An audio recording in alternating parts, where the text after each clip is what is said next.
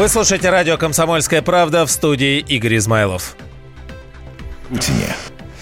ТАСС запустил спецпроект «20 вопросов Владимиру Путину». В течение месяца агентство будет публиковать новые фрагменты интервью с президентом. В сегодняшнем выпуске глава государства рассказала о задачах нового правительства.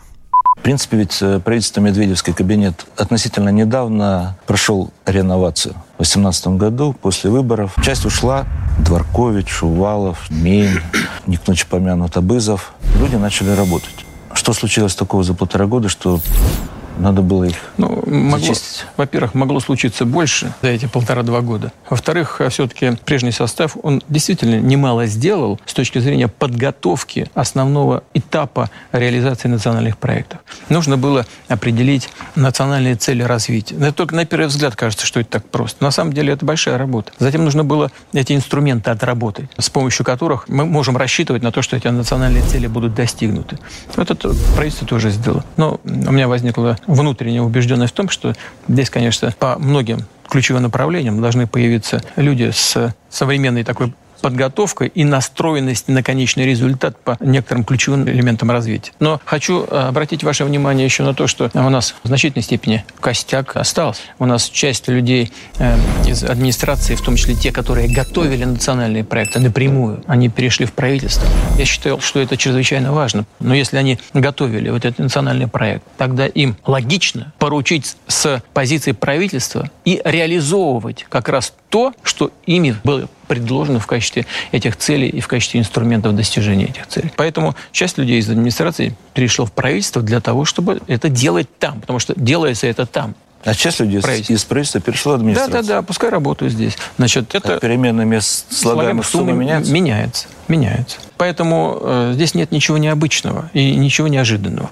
Естественно, вы меня можете спросить, вот вы говорили, что я говорю, что смена не будет.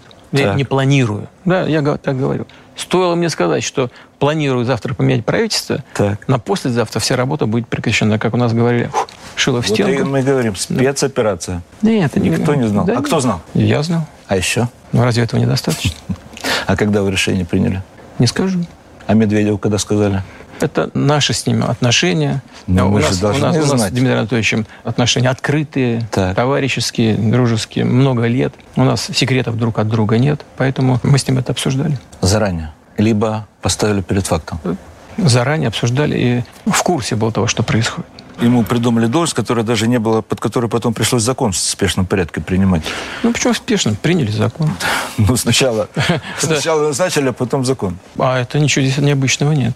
Если что-то не отрегулировано в законе, так. то в соответствии с действующим основным законом страны президент имеет право своим указом этот люк в законодательстве заполнить, а потом принимается в качестве закона. Это нормальная практика. Здесь нет ничего необычного. Ну, ощущение поспешности тоже, что вот как-то что-то надо было придумать. Или... Ощущение это совсем не одно и то же, что реальная жизнь. Вот я у, вас, у вас могут быть какие, ощущ... какие угодно ощущения. Может быть температура, как вы чувствуете себя, а может не быть. На самом деле нужно градусник поставить и так, так градусник скажет, есть у вас температура или нет. Поэтому здесь нет ничего необычного. Разве лучше было бы отправить правительство в отставку, а потом полгода ее формировать? Вы представляете, что начнется в стране?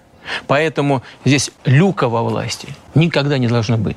Здесь рассусоливать нельзя. Россия не такая страна, которая может, как Бельгия, оставаться без правительства целый год. Про новое правительство это другая тема. Я все-таки хочу со старым. А, Жириновский предложил назвать должность зампреда э, Совбеза вице-президентом. По номиналу это так? Нет. Значит, потому что вице-президент – это тот человек, который заменяет президента во всей совокупности так. его прав и обязанностей. Мы ввели должность э, заместителя председателя Совета Безопасности. Президент является председателем Совета Безопасности. По этой линии работы у меня появился заместитель. По этой линии работы. Как опять шутят в интернете, распалась связь имен. Да ничего не распалось. Мы Тандем. Как, мы как работали, так и работаем с Дмитрием Анатольевичем. Он поменял да, направление своей деятельности, это правда. Но это тоже естественно. По поводу выбора нового э, да. премьера. А кто был в шорт-листе? Я Называли могу... Мишустина, Собянина, что Мишустина... у вас лежало два указа, Ми... и вы Ми... до последнего решали. Э, Мишустина никто не называл, кроме меня. Я могу вам сказать, что было три кандидата. Мне было предложено три кандидатуры, если не четыре, четыре даже. Но Мишустина среди них не было. То есть это было ваше? Мое. А чем вы руководствовались? Личными и деловыми качествами Михаила Владимировича. А то, что он так э, цифровизацию провел в своем Это, конечно, ведомстве. Это, это учитывалось? Учитывалось. Даже не то, что он провел ее цифровизацию в своей ведомости, а то, что он стал реально специалистом в этой области хорошим практиком, который понимает, что надо делать, знает, как это делать и делает, добивается конкретного результата. А то, что он мытарь по профессии, то есть он привык брать а тут надо немножко это, это очень примитивное, отдавать. Это очень примитивное представление о деятельности налоговой службы. Да, это, конечно, один из главных органов, который добывает средства в государственную казну, но это очень примитивное представление о том, что он ходит с дубиной и выколачивает деньги из людей. Нет, как раз наоборот. Как раз его миссия заключалась в том, чтобы облегчить э, положение налогоплательщиков, сделать ее более, вообще эту процедуру более прозрачной, понятной для гражданина, менее обременительной. При формировании этой команды обратили внимание, во-первых, что нарушили, вы нарушили или так это восприняли, по крайней мере, некоторые правила, которые следовали. То есть своих не сдавать, не доводить до отставок тех, кого критикует там, тот же интернет, общественное мнение. Тут получилось, что наиболее токсичные фигуры, которые подвергались наиболее острой критике э, в СМИ и там, в социальных сетях, они ушли, на их место пришли no-name. То есть люди, про которых надо искать информацию, то есть просто гуглить или ну, Яндекс. Я подбирал не по э, критерию, согласно которому о людях ничего не известно, а, а по критериям их профессиональной пригодности. Как раз э, для меня, для Михаила Владимировича Мишустина эти люди как раз известны как хорошие специалисты. И в значительной степени я в этом смысле ориентировался на его мнение, именно на его. Были несколько кандидатов, когда я ну, даже сомневался, но Михаил Владимирович доказывал, что тот или иной человек на этом месте как раз будет наиболее востребован. Я с ним согласился, потому что, в конце концов, это он формирует свою команду, и а, от того, насколько она будет слаженно работать, будет зависеть конкретный конечный результат. А какой временной люфт у них есть? Ну, когда вы будете судить об их профпригодности? Нет никакого люфта. Это все люди, э, повторяю еще, грамотные, они все в материале, в теме. Многие из них э, так или иначе готовили те национальные проекты и работали над целями национального развития, что они полностью в материале. Там не, не, не может быть никакого люфта и никакого времени на раскачку. Автор проекта ТАСС «Первые лица», журналист Андрей Ванденко, дал эксклюзивное интервью обозревателю «Комсомольской правды» Александру Гамову. Он рассказал о том, что происходило за кадром его общения с Владимиром Путиным. Интервью большое записано. Сколько? Формат. Э, три с половиной часа. То есть это вы сидели три с половиной часа без перерыва? Да, с перерывом, а... но, но три с половиной часа, скажем так. Что, вам хватило трех с половиной часов или нет? Не хватило. Вы Категорически не хватило. Еще, еще. А, я не против. Ты знаешь, я предложил Владимиру Владимировичу продолжить. Можем повторить, я сказал. Но если серьезно, то я думаю, это будет зависеть во многом, конечно же, от того, насколько эффективно окажется эта форма. Вот сегодня серия, она появилась, что называется, более обстоятельств. Никто не планировал, что там будет меняться правительство, вот так, конституция будет меняться. Поэтому мы, в принципе, это планировали разговор в большей степени степени оценка 20-летнего периода пребывания во власти. Какие-то купюры, что-то вырезали. Это все целиком и полностью э, на, вот опять же, на команде ТАСС. Никакой То есть ты пока не правки. Знаешь? Я знаю, разумеется. Я знаю, бы, конечно, ну, есть. Э, там ну, что-то что ушло, что-то, но это же, если ты имеешь в виду цензура, редактура, чтобы что-то такое вот острое, есть моменты, которые, ну, наверное, там, будут э, купироваться в силу того, что они,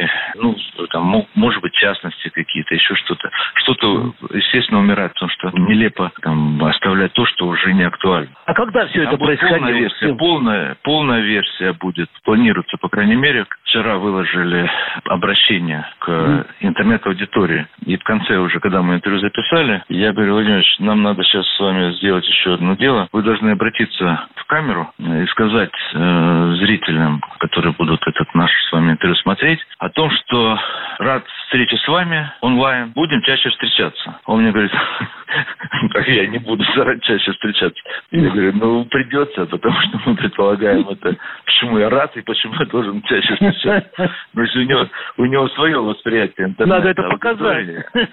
Но я думаю, что вот как раз финальная эта история, когда уже, когда проект закончится, я думаю, что этот кадр не вырежет, оставят именно показать его живую реакцию. Новая серия в спецпроекте «20 вопросов Владимиру Путину» еще впереди, а полная версия интервью журналиста Андрея Ванденко читайте в материале Александра Гамова на сайте kp.ru. Самые осведомленные эксперты, самые глубокие инсайды, самые точные прогнозы. Точные прогнозы. Знаем все лучше всех. Ведущие. Неудержимый Мардан и прекрасная Надана Фридрихсон. Первая радиогостинная «Вечерний диван» на радио «Комсомольская правда». Два часа горячего эфира ежедневно по будням в 6 вечера по Москве.